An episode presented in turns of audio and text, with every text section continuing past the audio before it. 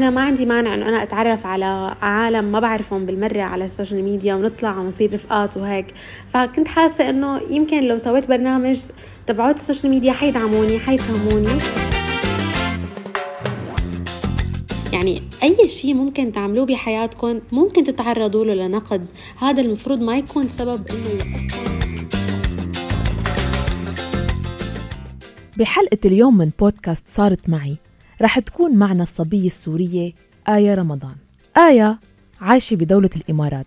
تخرجت حديثا من الجامعة وتزامن تخرجها مع أزمة كورونا. طبعا يوم التخرج هو يوم منتظر.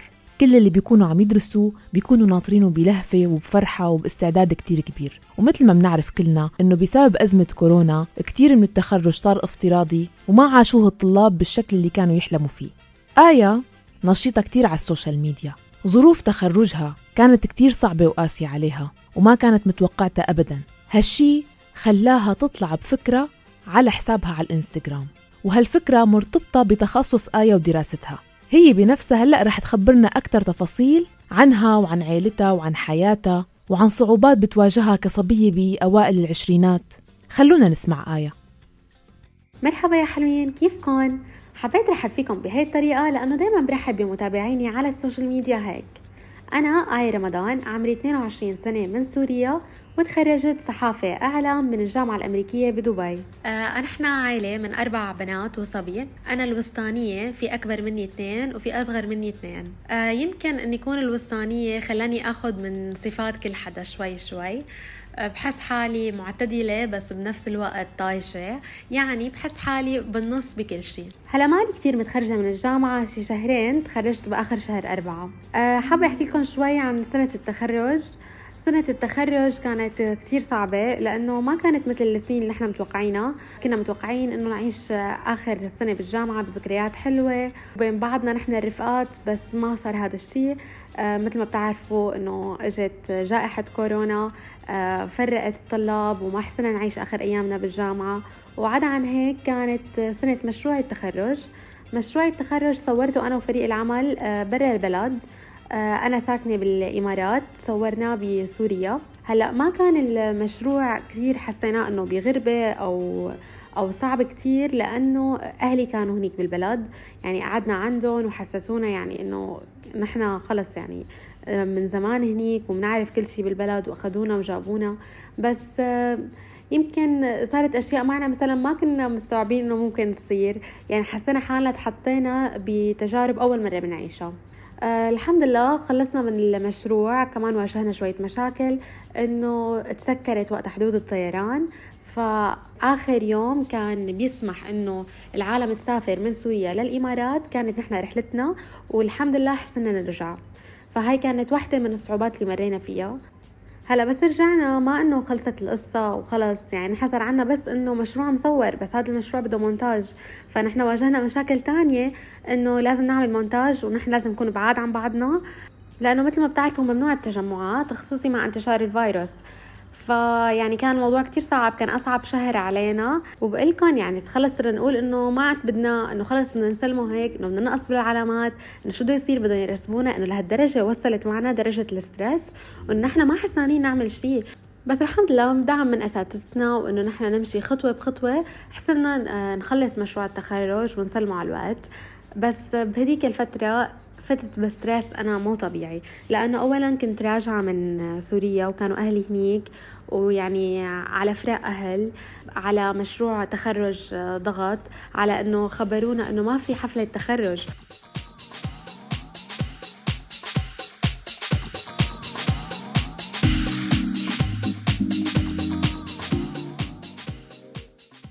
هلا أنا بقول لكم كنت كثير متأثرة بهذا الخبر لأنه كنت ناطرة حفلة التخرج وكثير كنت متحمسه لها يعني لدرجة إنه الفستان اللي بدي ألبسه تحت ثوب التخرج شريته من سنة يعني تخيلوا درجة الحماس. فكتير أثر علي الخبر إنه ليش هيك كل شيء ما عم يزبط معي وخلص يعني الدنيا كلها تسكرت بوشي. وكمان أنا كنت ساكنة بسكن الجامعة وسكن الجامعة متعودة على سكنة رفقاتي. فانه ما بيصير هلأ نحن نرجع نسكن بسكن الجامعة لأنه ما بيصير هاي التجمعات.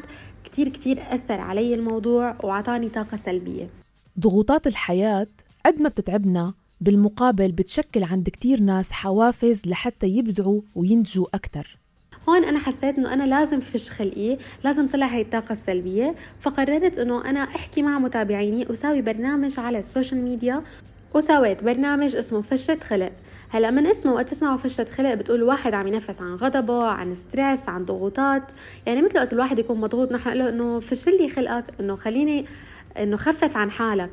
فتماما هيك كانت فكرة البرنامج. أنا حتى أخفف من حالي ولأنه أنا كتير متعلقة بال social media وكتير بحب أنه أطلع وأحكي وأتعرف على عالم بال social media.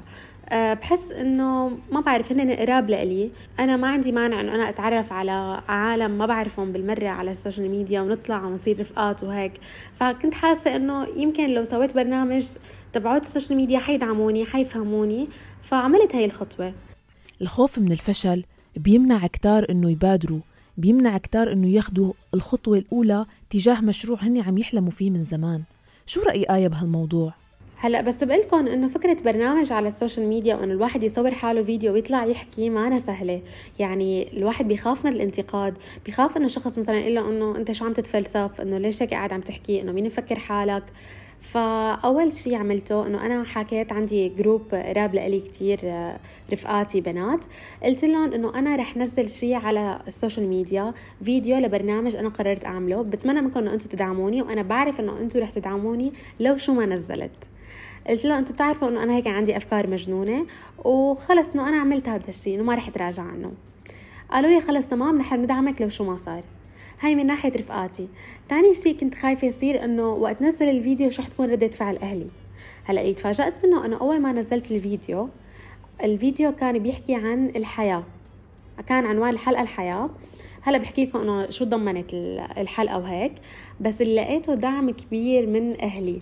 يعني ما توقعت صراحة أنا أول ما ينزل هذا الفيديو يقولوا لي إنه شو هذا الفيديو وكتير حلو. واو فكرة البرنامج بتجنن وكتير عفوي. وخليكي عم تعملي هذا الشيء تفاجأت جد. ما كنت متوقعة. لأنه لو بتشوفوا أنتم البرنامج بتشوفوا قديش هو مصور بطريقة عفوية. هلأ الحلقة آه، اسمها كان الحياة آه، بتحكي عن آه، كيف إنه الحياة ما سباق الحياة عبارة عن رحلة ونحن لازم نعيشها. هلأ يمكن طلعت هي الحلقة من وراء الضغوطات اللي أنا كنت عم عيشها إنه نحن بسرعة لازم نتخرج لازم نلاقي شغل العالم عم يجي بسرعة وإنه أنت إذا ما لقيتي شغل أول ما تتخرجي يعني يمكن تكوني نوع من الفشل.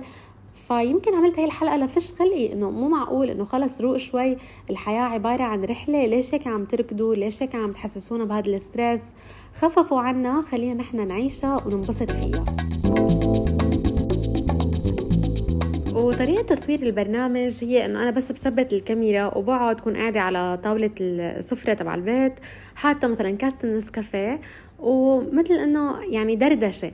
يعني أكثر مثل كأني قاعدة مع رفيقتي وعم بحكي لها. كمان هي التعليقات أجتني وقت نزلت الحلقة قالوا لي إنه يا الله آية إنه مثل كأنك انت قاعدة معنا وقاعدة عم تحكي. يعني ما حسينا إنه كتير البرنامج رسمي. وهي التعليقات فرحتني بالعكس خلتني إنه أنا أحكي بطريقة عفوية أحكي بلا قيود أحكي وحس العالم قراب مني. ومدة البرنامج من دقيقة لدقيقتين مو أطول. يعني هو حلو يكون قصير. هلا ليش أنا سويته قصير؟ لأنه أنا أصلا بطبعي على ال social media بمل إذا حضرت شيء مثلا أكثر من دقيقتين.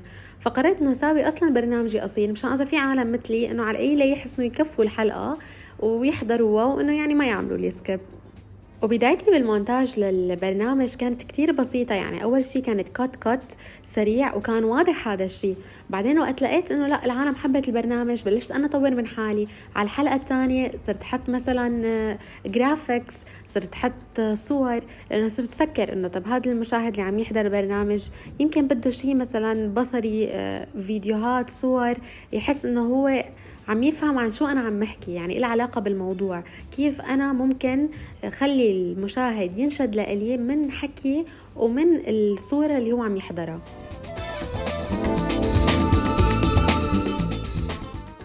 وأنا بآمن بشغلة إنه أي برنامج أي مشروع أي شيء. الواحد بده يبلشه بده يبلش بخطوة صغيرة. غلط كتير كبير إنه العالم تفكر إنه لا أنا لازم أول ما بلش يكون الموضوع perfect ما بتعرفوا إنه هي المشكلة؟ إنه الواحد وقت يفكر إنه لازم يبلش شيء ويكون perfect ما بيبلشه بالأصل. يعني بعرف كثير عالم يمكن حكيت لي من شي سنتين وثلاثة إنه يا الله أنا نفسي بلش هذا المشروع. طب ليش لهلأ ما عملتيه؟ لأنه لا ناطرة أنا يكون perfect ناطرة أنا أجيب هدول المعدات ناطرة أنا ساوي طب لايمتى رح تضلي تستني. إذا أنتم ما بلشتوا هلأ بالمشروع أو بالفكرة أو الشيء اللي نفسكم فيه ما رح تبلشوه لا رح تضلوا تأجلوا وتقولوا لا ممكن يتحسن أكثر ممكن يصير perfect أكثر يعني ما بصير تعملوا هاي الخطوة لازم انتو direct تبلشوا. ولو ما عندكم هاي المقومات الفظيعة ولو ما حسيتوا حالكم إنه انتو قد هذا الشيء اللي بدكم تعملوه. لأنه انتو مجرد ما تعملوه رح تطوروا من حالكم ورح تحسنوا من حالكم ورح تسووه بيرفكت يوم بعد يوم. أكيد في ملهمين لآية أكيد في شخصيات بتتأثر فيهم أكيد في ناس شكلوا عندها حافز وشجعوها أنها تتقدم وتنفذ أفكارها يلي بتحلم فيها. والهامي الأكبر لهذا البرنامج آه، كان من شاب فلسطيني اسمه معتز مشعل. هو استراتيجي تطوير أعمال ومهارات حياتية وعنده آه، سلسلة برامج وفعاليات لتطوير الذات اللي بتصير بكثير من الجامعات وكثير من البلدان. يعني هو مثل speaker و motivational speaker بيحكي وبيحاول يحسن من حياة العالم يعني بيعطي الطاقة الإيجابية والتفاؤل اللي أنا حسيت وقت سمعته كانت ناقصتني فمجرد ما أنا سمعته وأخذت منه هاي الطاقة الإيجابية والتفاؤل حسيت إنه لحظة إنه كمان في عندي كثير عالم في شوية أحباط بحياتها في طاقة سلبية كثير كبيرة خصوصي مع الظروف اللي عم تصير حوالينا. فليش ما أنا مثل ما أنا تعلمت من معتز وإجتني هاي الطاقة الإيجابية انشر نفس الشيء الطاقة الإيجابية عندي على ال social media. يعني حتى أنا ببرنامجي فشت خلق إنه أنا أكون حيادية وما أفكر للحظة إنه بالحلقة اللي أنا عم نزلها يكون في طاقة سلبية. لأنه هاي الطاقة السلبية رح تنتقل لغيري وإذا انتقلت لغيري غيري رح ينقلها لغيره وهيك بتصير عنا طاقة سلبية معبايه فهذا أول شيء عملته إنه صرت حتى مثلا بوستات يعني stories وهيك. ما نزل كوتات الحزن. يعني أنا استنتجت وأنا عم شيك الإنستغرام تبعي قبل إنه أنا كنت كثير نزل كوتات حزن. طب أنا ليش عم نزل هذا الحزن للعالم؟ والعالم يعني عم تشوف هذا ال post ويمكن هي تحزن يمكن تتذكر شيء سيء صار معها. فصرت انشر كل شيء تفاؤل. يعني انشر أي quote تفاؤل أنا حبيتها انشرها لغيري. فكمان الشيء اللي استغربته انه صار يجيني رسائل إنه يا الله انت قد شخصية إيجابية انت بتعطيني التفاؤل شكرا لك. فأنا انبهرت شوي بقلكم إنه معقول أنا هالقد شخصية متفائلة؟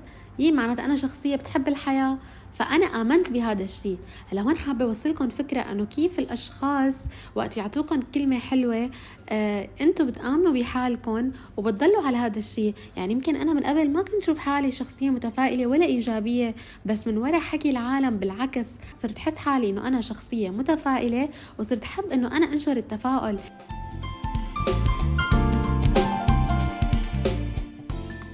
شخصية أثرت علي وكانت يعني مثل السبب إني أنا ساوي هذا البرنامج هي الإعلامية المصرية رضوى الشربيني.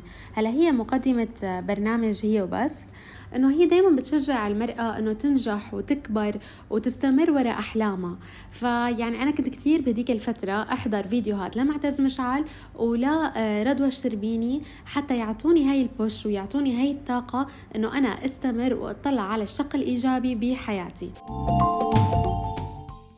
شو دور الصداقة وتأثيرها على حياة آية؟ أنا إنسانة كتير اجتماعية كتير بحب يكون عندي رفقات. كل آه، مرحلة مريت فيها بحياتي كان عندي أصدقاء مختلفين. بس الشيء اللي بحسه إيجابي فيني إنه ولا بحياتي تخليت عن رفيقة معينة. يعني صحيح مثلا كل فترة الواحد بيلتقي مع أصدقاء وبفترة معينة تانية ببطلوا موجودين هدول الأصدقاء. بس بحس إنه الواحد لازم ما يقطع علاقته بأي صديق أو صديقة. يعني يضلوا موجودين هدول الرفقات بحياتك. يعني حتى لو خفت العلاقات حتى لو خف التواصل حتى لو ما حسنتوا تشوفوا بعض بس على القليلة بتضلوا بتحبوا بعض.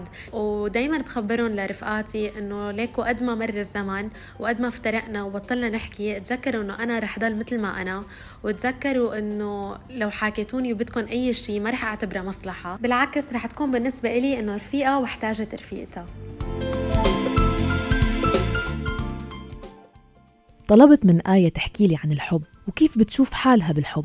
أنا شخصية كتير رومانسية كتير متعلقة بالأفلام القديمة وبال happy endings يمكن هي الأفلام مثل ما بيقولوا إنه خربت الواحد صارت تتوقع إنه هيك نحن we live in a perfect world ولما نحن ما نشوف هاي القصص الناجحة عم تصير على الحقيقة بنتعرض لصدمة. أو فيكم تقولوا لخيبة أمل يعني وقت نلاقي اثنين انفصلوا أو اتطلقوا بنصير بنقول إنه طب ما صار مثل الأفلام يعني إنه المفروض إنه القصة دائما تنتهي بنهاية سعيدة مثل ما هيك علمونا وربونا من الأفلام.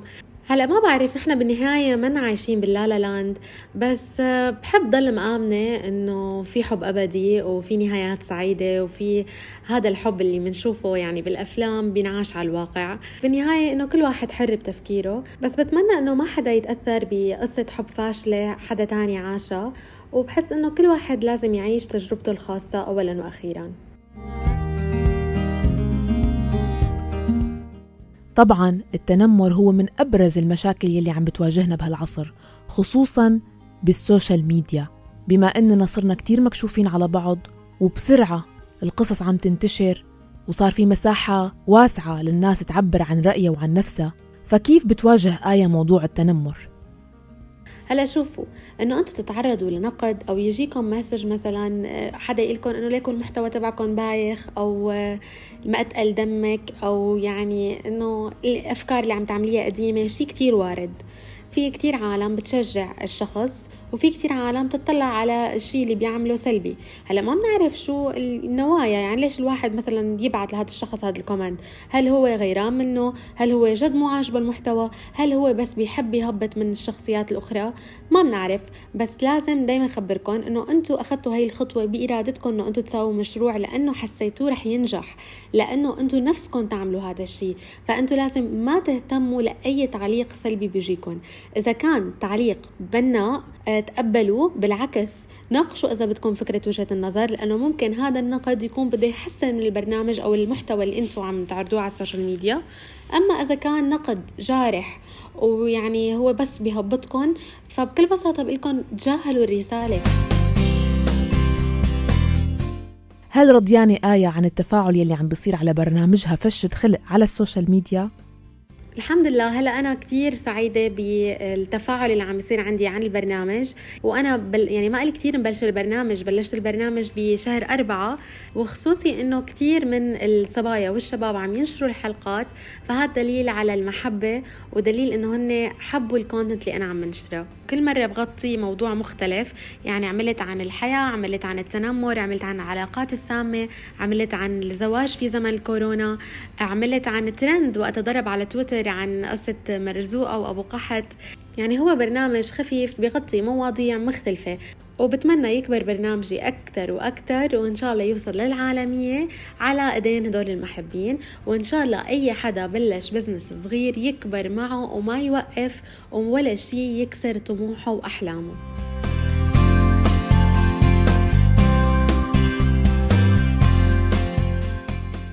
شكرا لآية لأن شاركتنا تجربتها وشكرا لكم على حسن الاستماع. شاركوني قصص ومواقف صارت معكم عبر الواتساب على الرقم 00971 568 531 592 واسمعونا دائما من خلال موقعنا الآن dot FM كل منصات البودكاست ال SoundCloud وتطبيق أنغامي. بالإعداد والتقديم كنت معكم أنا مها فطوم. إلى اللقاء.